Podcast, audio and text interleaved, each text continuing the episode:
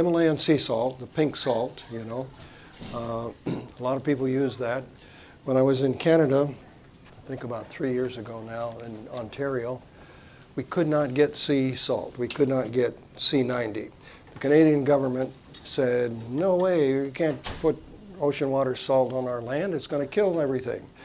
And uh, so the authorities wouldn't let them do that. Well, the Sea-90 people went to them and talked to them, explained it, and so forth. And now Sea-90 is available in Canada, so you can get it there, uh, and they they uh, promote it.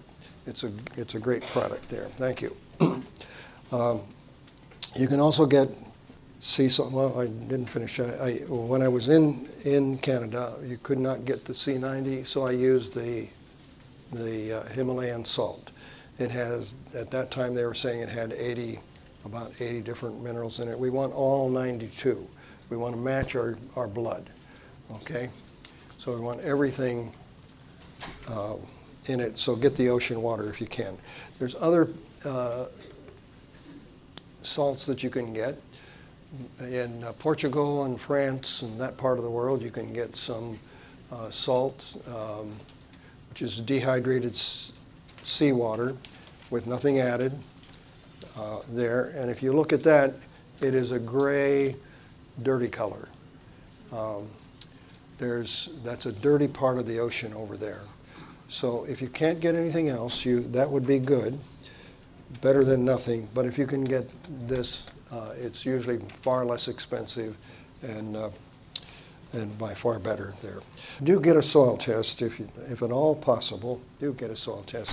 Dr. Mittleider realized that there were a lot of people, he went all over the world, and there were a lot of people that were not going for a backyard garden, they were not going to uh, spend the money for a soil test. So he did what we call one size fits all, and that's the Mittleider system, and it works.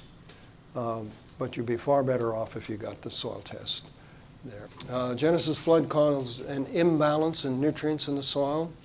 Um, test the soil and then add the minerals per recommendation and the ocean water minerals, the 92 different minerals in a perfect balance. Uh, and the microbes, the bacteria, the fungi, uh, then biochar uh, when it is fully inoculated. What is biochar? That's what your box will look like. And there we are simply spreading the, the right minerals. That was in my backyard.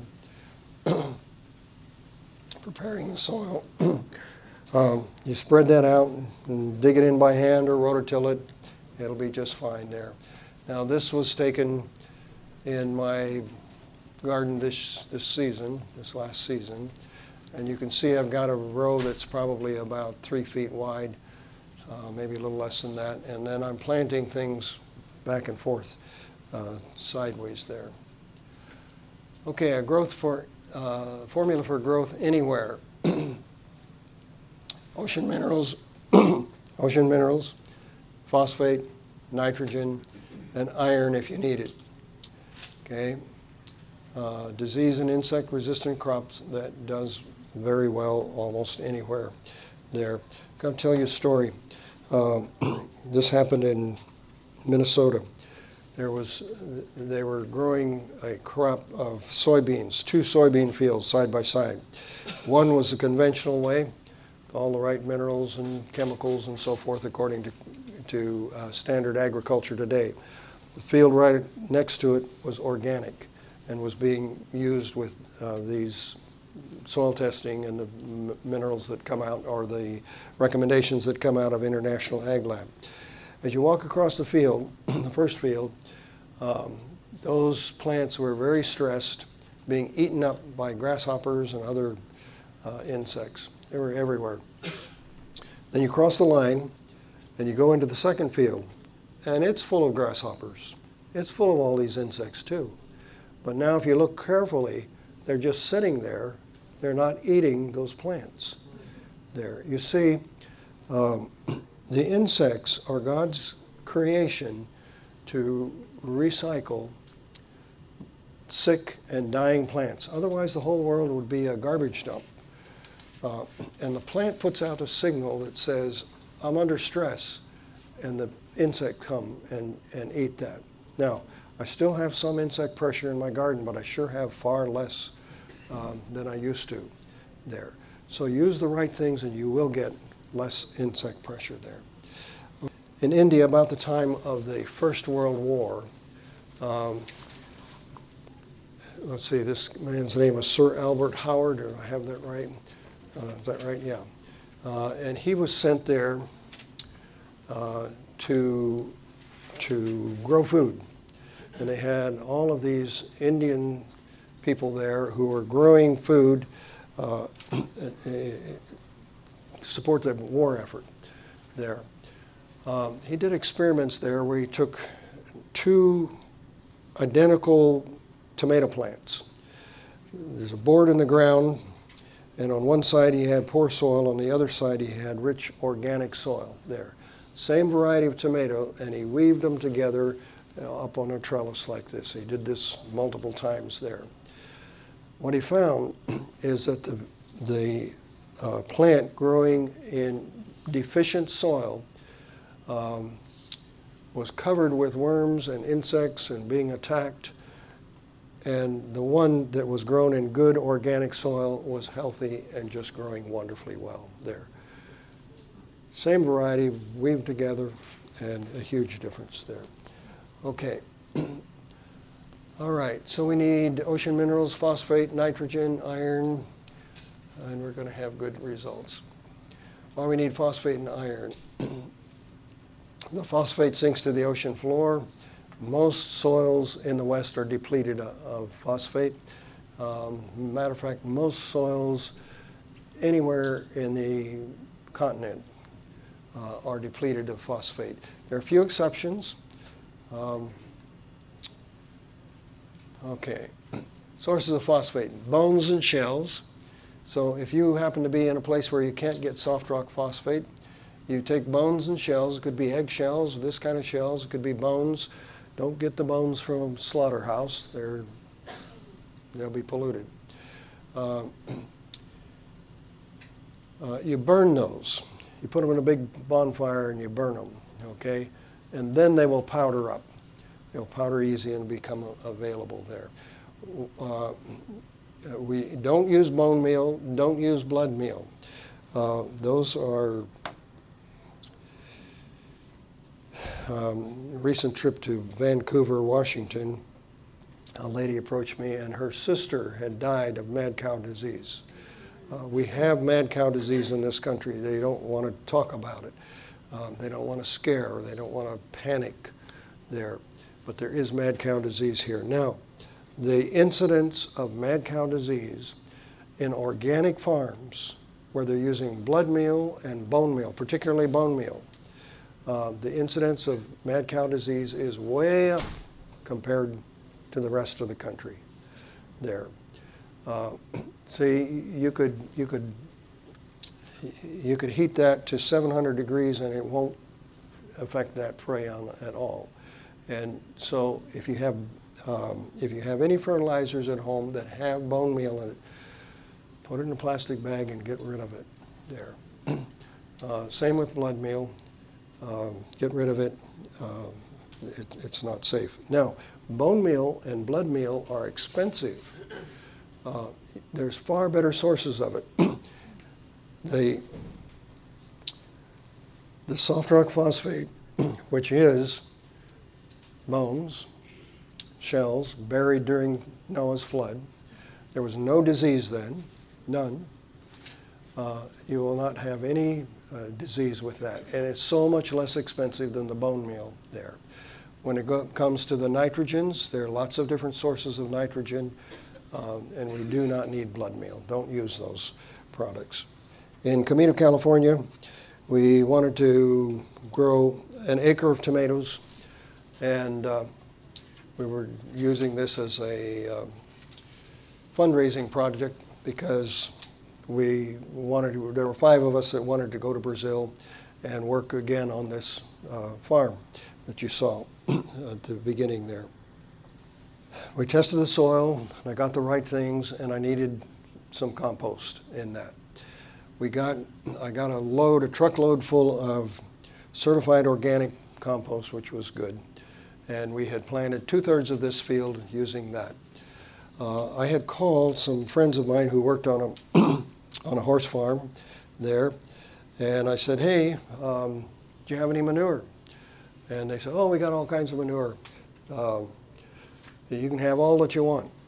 And uh, got a call the next day from the owner of the horse ranch, a lady, and she said, "Lynn, uh, there's a organic gardener, and he comes every year, and he gets a big load of this horse manure, and he uses it on his garden. And he hasn't come yet. He'll come shortly, and I'll call you then, and you can have everything that's left over." She said, "I'm sure there'll be plenty there, but I want him to have, you know, his first. I said, "Okay." Well, the organic gardener didn't show up, and didn't show up uh, for quite a long time. And uh, finally, was, in the meantime, we've got two thirds of this acre planted. Uh, then I got a call and said, "Oh, this guy showed up. The organic gardener showed up, so you can come now and get all that you want." So I sent some guys over to get a big load of this stuff. I said, "Put that manure up at the upper part of this field, uh, because that's where we're planting now, uh, close to the planting holes." Uh, so um, we started using the manure. Now, the only difference here, the soil is the same, the plants are the same from the same variety and the same varieties and the same nursery grew them for us. We didn't grow our tomato plants that year. Uh, so everything is the same, uh, except that now we're using horse manure instead of the certified compost there. Uh, what happened is that every single plant that got the horse manure failed. Now they grew, but you know, a tomato plant grows and it has a nice compound leaf coming out. Um, well, these grew, but they grew in weird stems, you know. And uh, at the end of one row, there were three plants. This was, these were um, pineapple tomato plants. It was at the time that was my wife's favorite tomato. It's a big tomato. It's three colors. It's green, it's red, and yellow when it's ripe.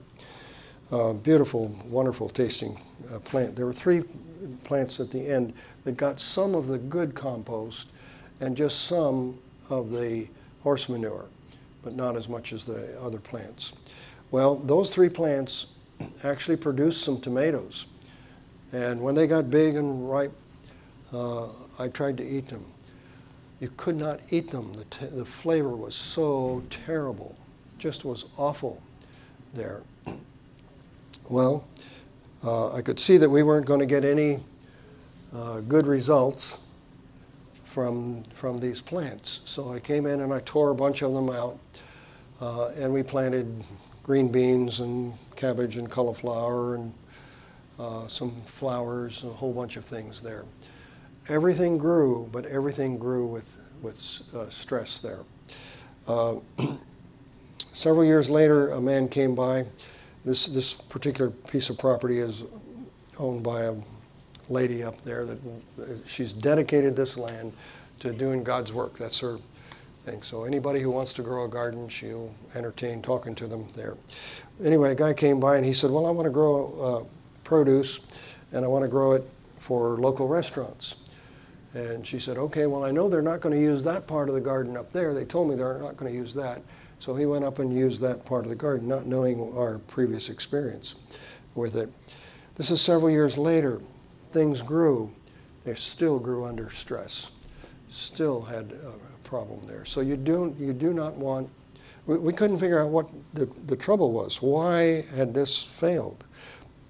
Horse manure has been a good fertilizer for thousands of years. Bible talks about fertile manures there. So I went back back to the farm, said, "Are you using any Roundup?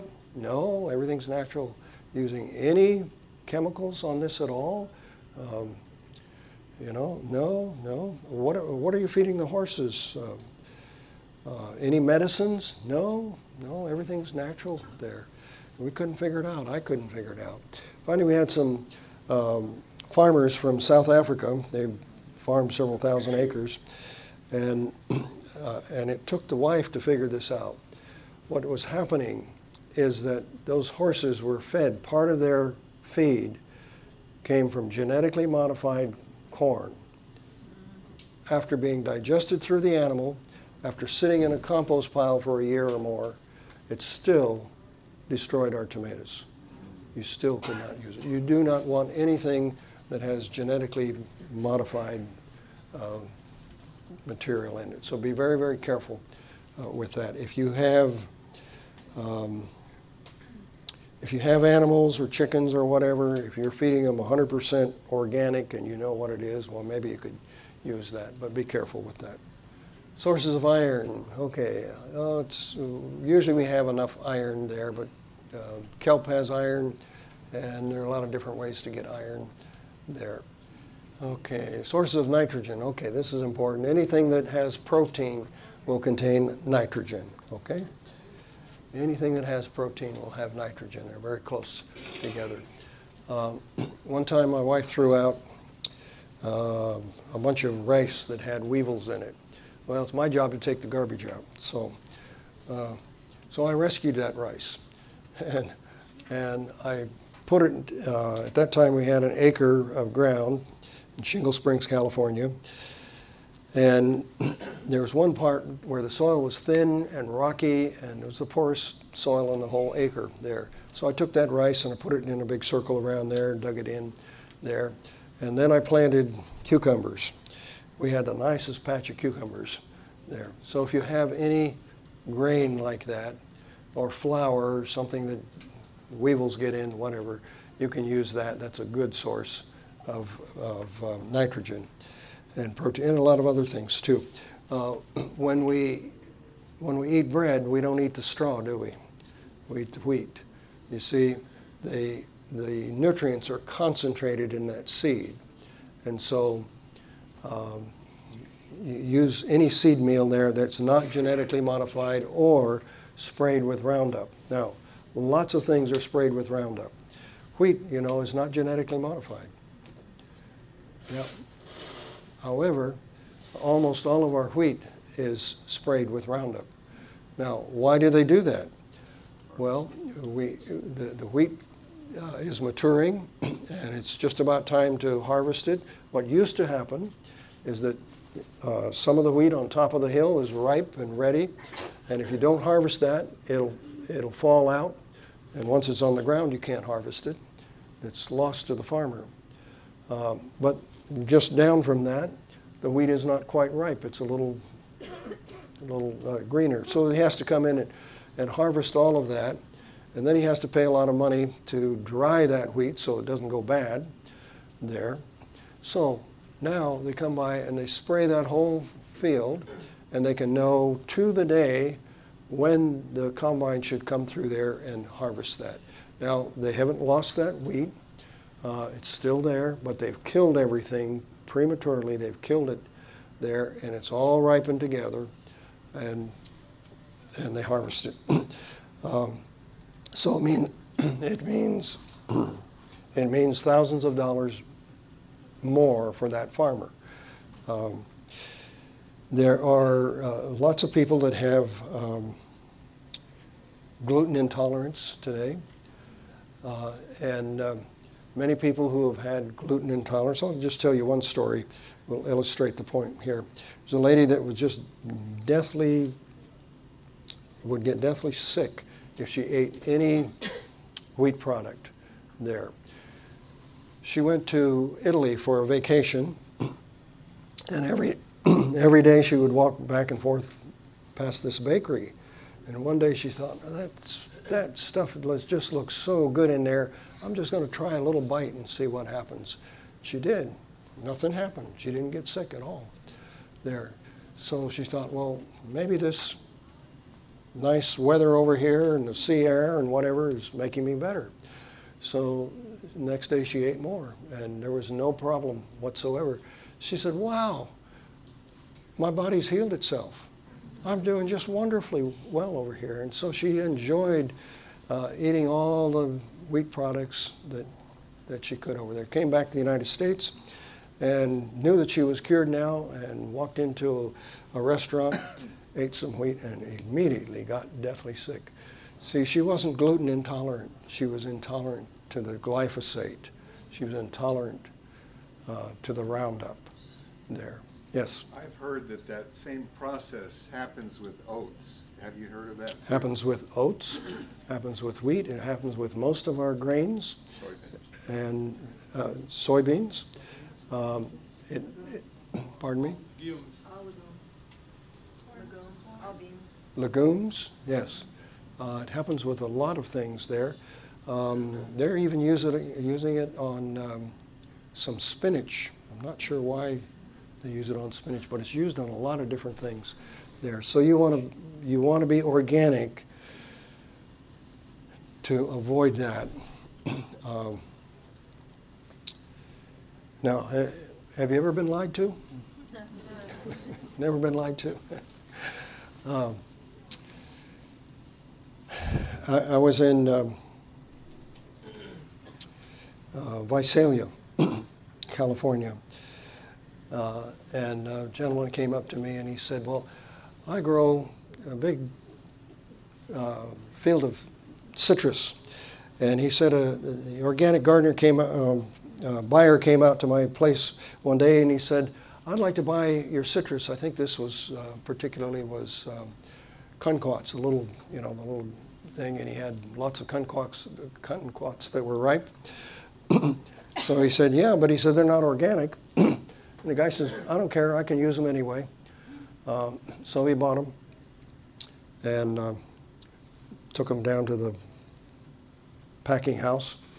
Uh, and for some reason, our farmer had to go into the packing house to correct an invoice or pay an invoice. I'm not, or get paid. I'm not sure what, why he there, but he was in there and he saw all of his kumquats being packaged up and marked organic, and he said, "Those are not organic." And the guy says, "No, don't worry about it. It's all right. We'll use them anyway." There. um, so, is there dishonesty in the world?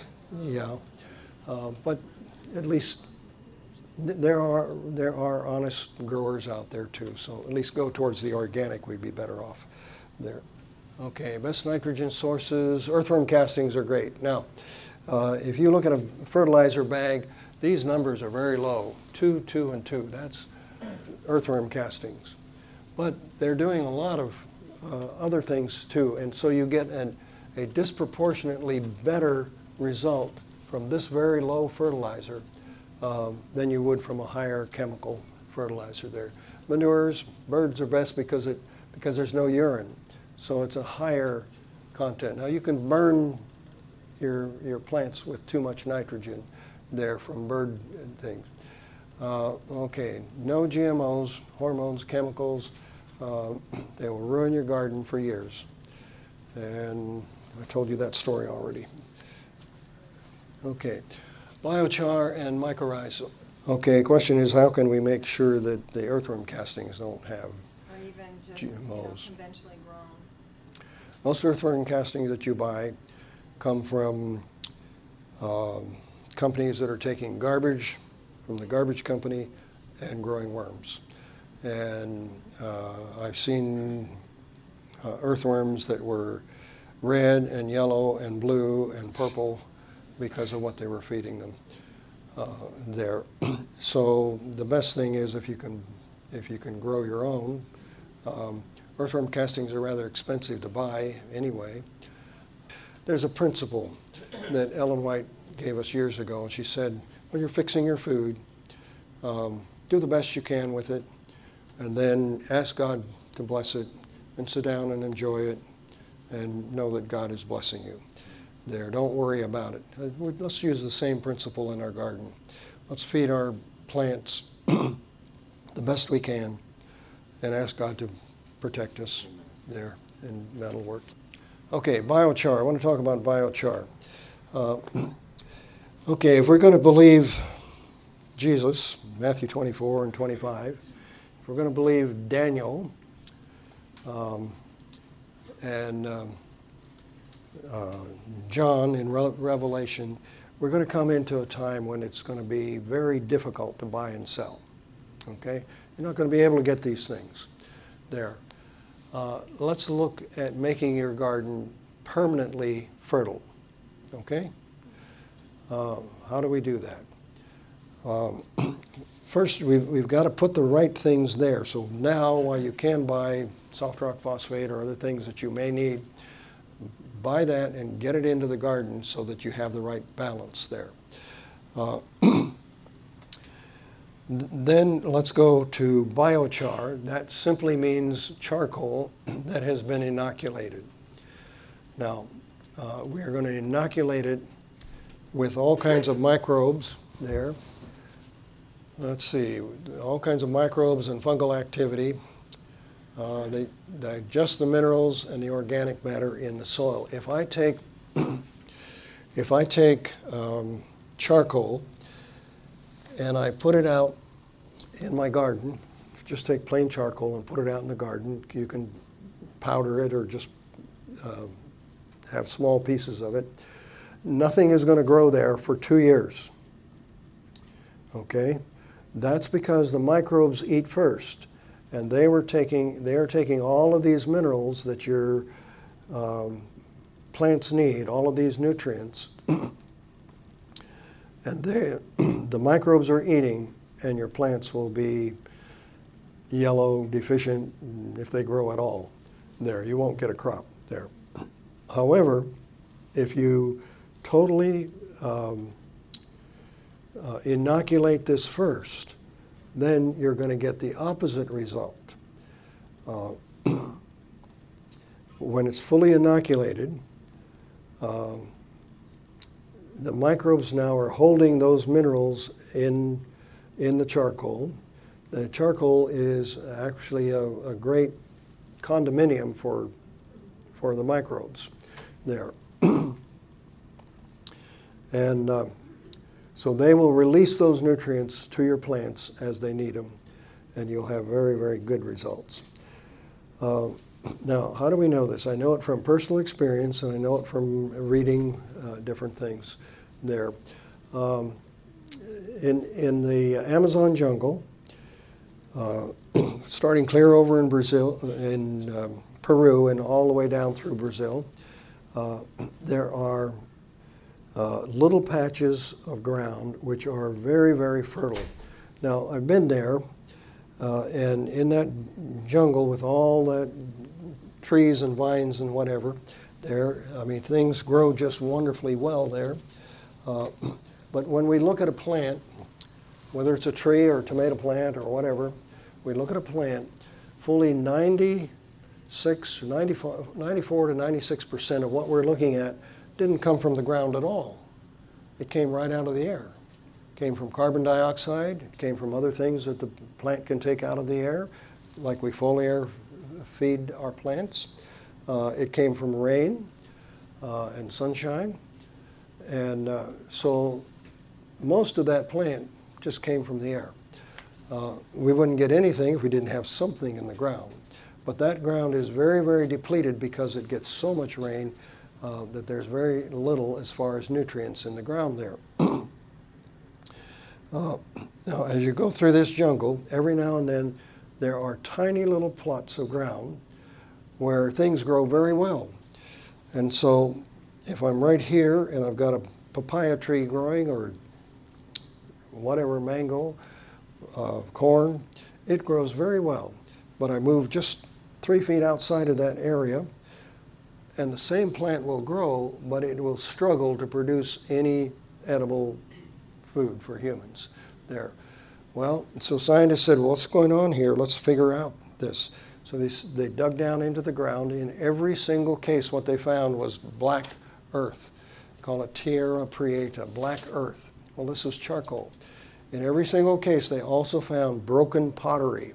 Well, that told them that this is an old village dump there. They do the same thing down there today. If you go down there, you, you know, they take all the garbage out to the dump and they burn it there. So, so what was happening is that, that they were creating biochar there. Now, these these deposits of biochar as, are as much as nine and even 12 feet deep there. but at least three feet deep there. So what was happening is that they, that, that uh, uh, absorbs the minerals, hangs onto them, and then releases it to the plant.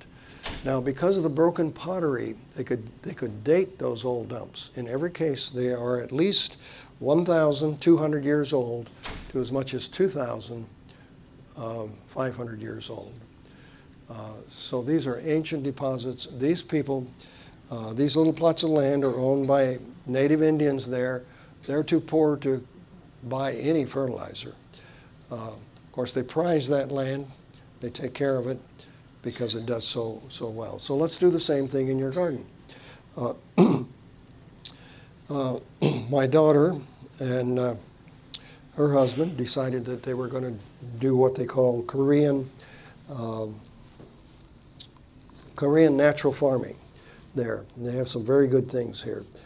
So uh, we got biochar, we got charcoal. Um, we have a little chipper, so we ran it through that, and it, it um, some of it powdered, some of it just chipped up into smaller pieces there, and that's okay. The small pieces are good too. Uh, it's kind of a nasty job. I thought I changed races by the end of the day. uh, well, now we put that into the compost pile, and then we we got um, microbes from the from the forest uh, because we wanted some of that. So I went underneath some big trees, scraped off um, some of the leaves and pine needles that had fallen last fall, and then what's left there was partially decomposed uh, leaves and pine needles and some of the soil with it there. So I got some of that, put it in. Then we went to an area where there were grass plants growing. That's a different type of microbe there. So we wanted that also. So we went and got underneath um, bamboo plants and some grass that was growing there. And again, we did the same thing. We took a little layer of the soil and whatever was there and mixed that in. Uh,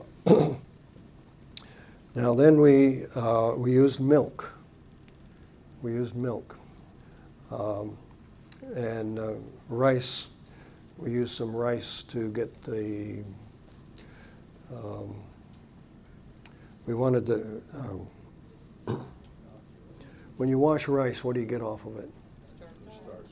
Starch, thank you. Okay, so we wanted the rice starch there. So we got that uh, and put all this uh, together with the milk. And uh, in a short time, they had cheese growing on this here. And so we put all that into the compost pile. It really was a cheese there. The chickens loved it. So, um, so we put all this in the compost pile. And I noticed, now they were doing it. I was just kind of observing. I live next door.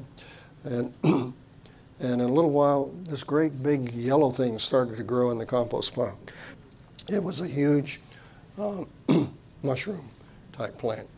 Well, the compost uh, finished. We took that, ground it all up, and they spread it all over five acres on rose bushes and plants and whatever there.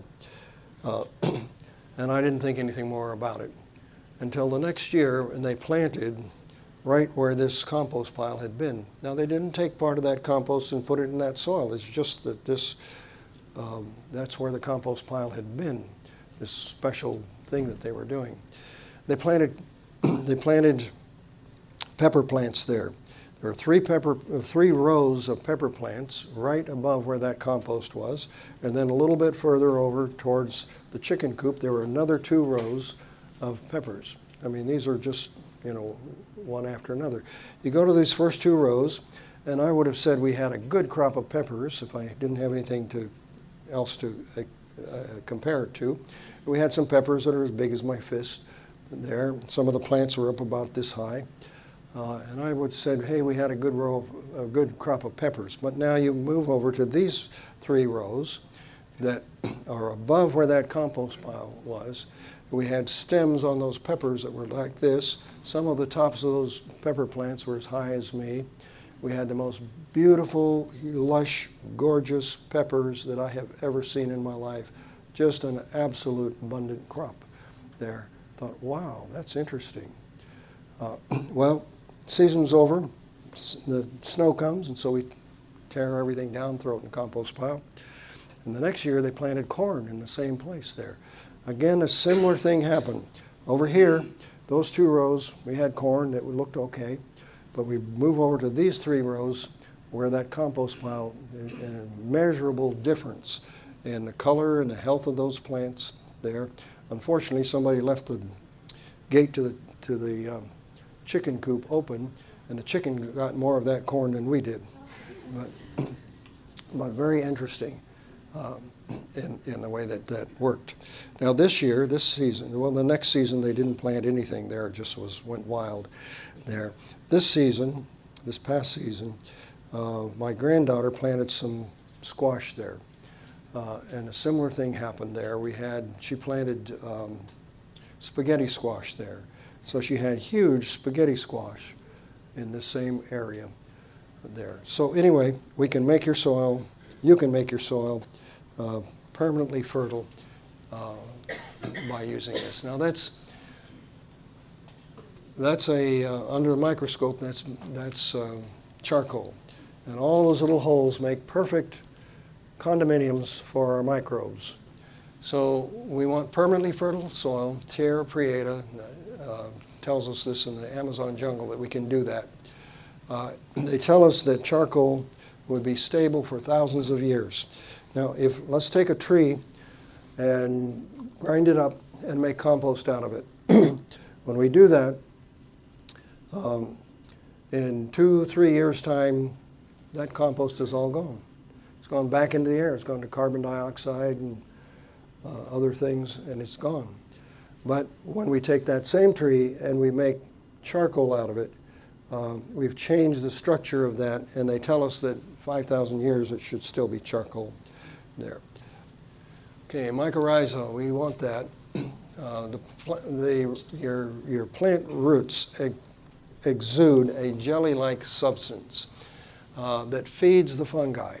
Okay, now we're talking about fungi here. We're talking about mushroom-type plants. And the fungi gather the water and the nutrients from an area and feed the plant.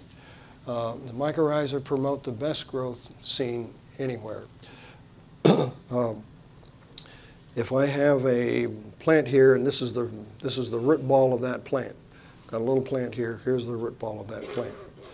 Now, if we are using this system here, where those plants are exuding that jelly-like substance, that jelly-like substance is going to dissolve um, rock powders and organic matter in the soil so that the plant can take it up. But if we have um, the mycorrhizal there, the fungi, it's going to feed the fungi. And the fungi will gather nutrients and water from a much larger area and feed it to those plants. So it's, it's a very uh, beneficial system. Is it affected by a lot of rain, rain, rainfall? Yes. Um, no, it's not going to deplete it. It could, uh, could drown it in some cases, but it's not going to deplete it, yes. Okay, here's what it looks like. Uh, you, you, you go through the forest and rake off the duff, the, you know, the dry stuff that fell last fall.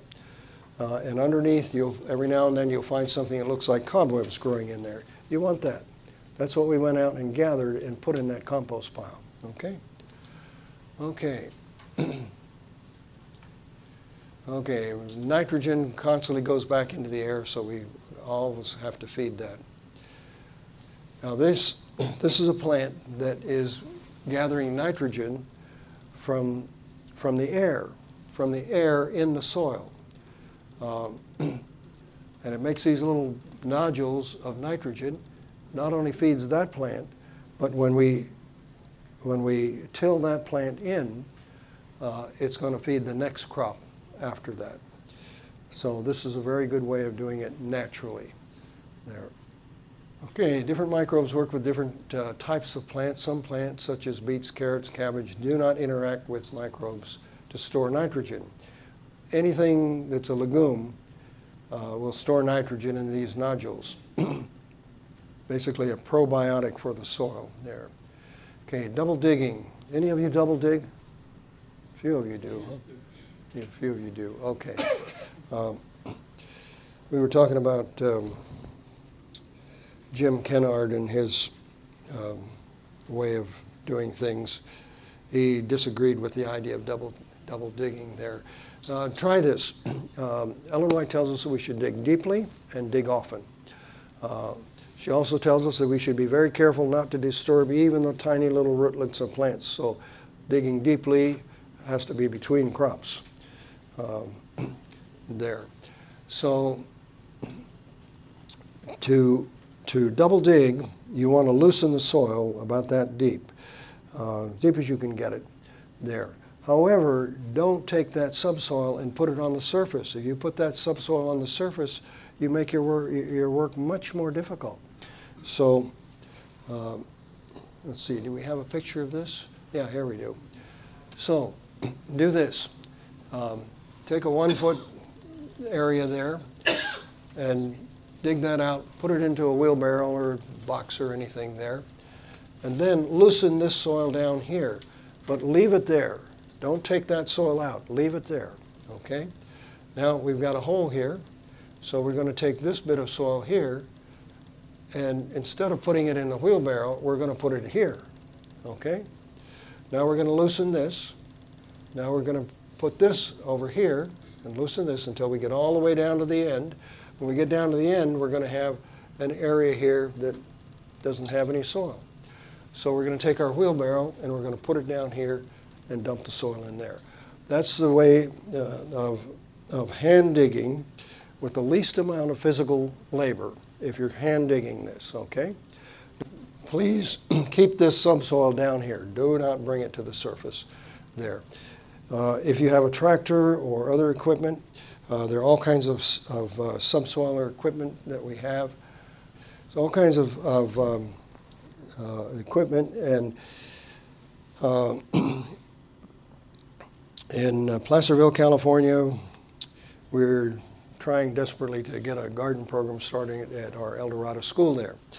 And one of the members of the church there said, um, I was talking to him last week, and he said, "Oh, he said, well, I'd like to get a D8 up there and rip that with rippers, and go five feet deep in the ground. Great big rippers there. Well, we're, our place for our garden is all subsoil. There was a big hill there, and it's been cut down 30, 40 feet there to make us flat land. Um, that's where our garden goes on one part of. Part of it's a bottle field, and part of it's uh, where we're trying to put in the garden. Well, obviously, it's full of rocks and subsoil and whatever there.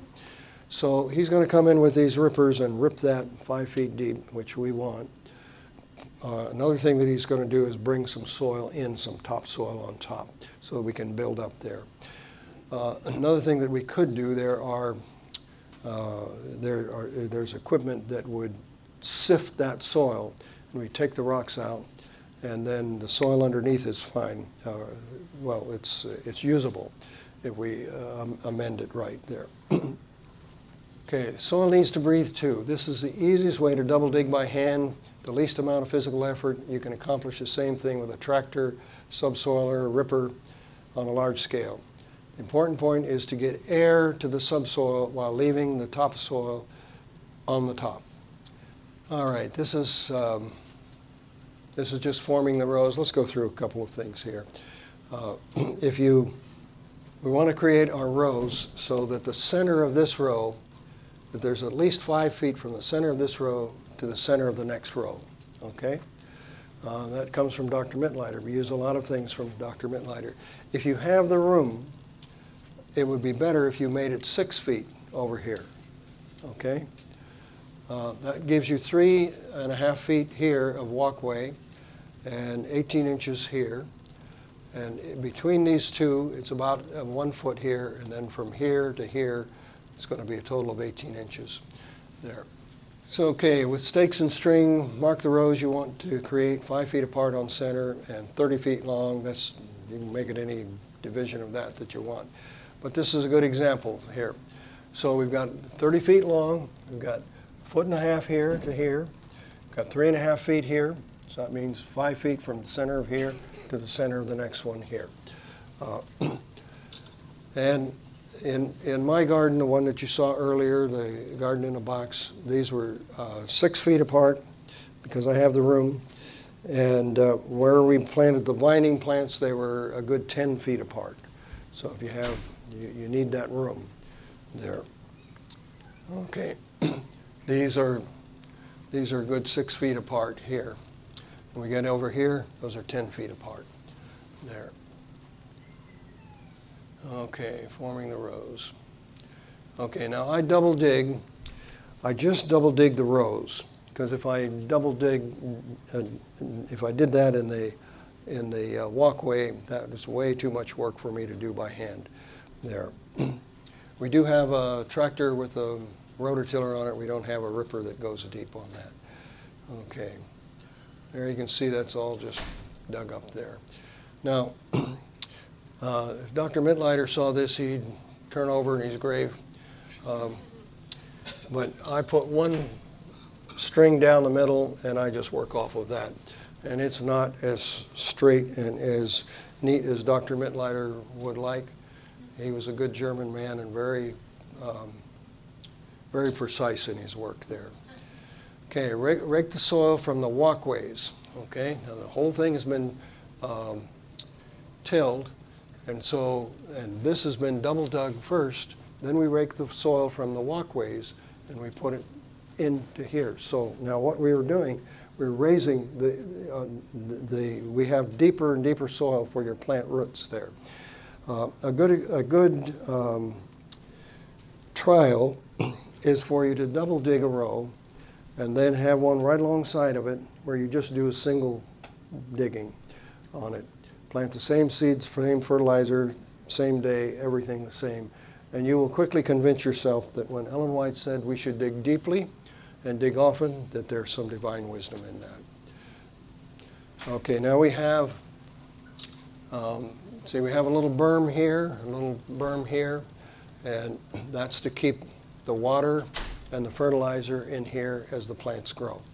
So, and if you happen to, uh, if your garden happens to be in an area where you get heavy rains and you might get flooded out, this is raised and you don't lose your crops. Okay, dikes hold the water and the fertilizer in the planting bed and helps to eliminate weeds. Really helps to eliminate weeds there. Um, if you um, if you're in an area where it doesn't rain in the summertime, then your weeds are not going to grow in the walkway.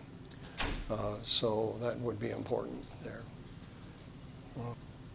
Okay, Mittleider is one of the simplest gardening methods uh, with consistent results.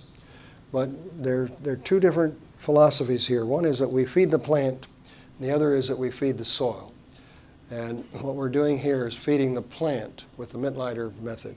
That's what you're doing with hydroponics also. You're feeding the plant, you're not feeding the soil. We get the best results if we feed the soil, which means we're feeding the microbes and the life in that soil, and they feed the plants. That's where you're going to get the best there. Okay, so we use a lot of things for Mittleider, forming the rows, the watering system, the dikes, uh, and also eliminates most of the weeds there. Okay, beautifully perfectly formed produce, abundant growth, Brix or nutrition is not as high unless ocean water and soft rock phosphate is added.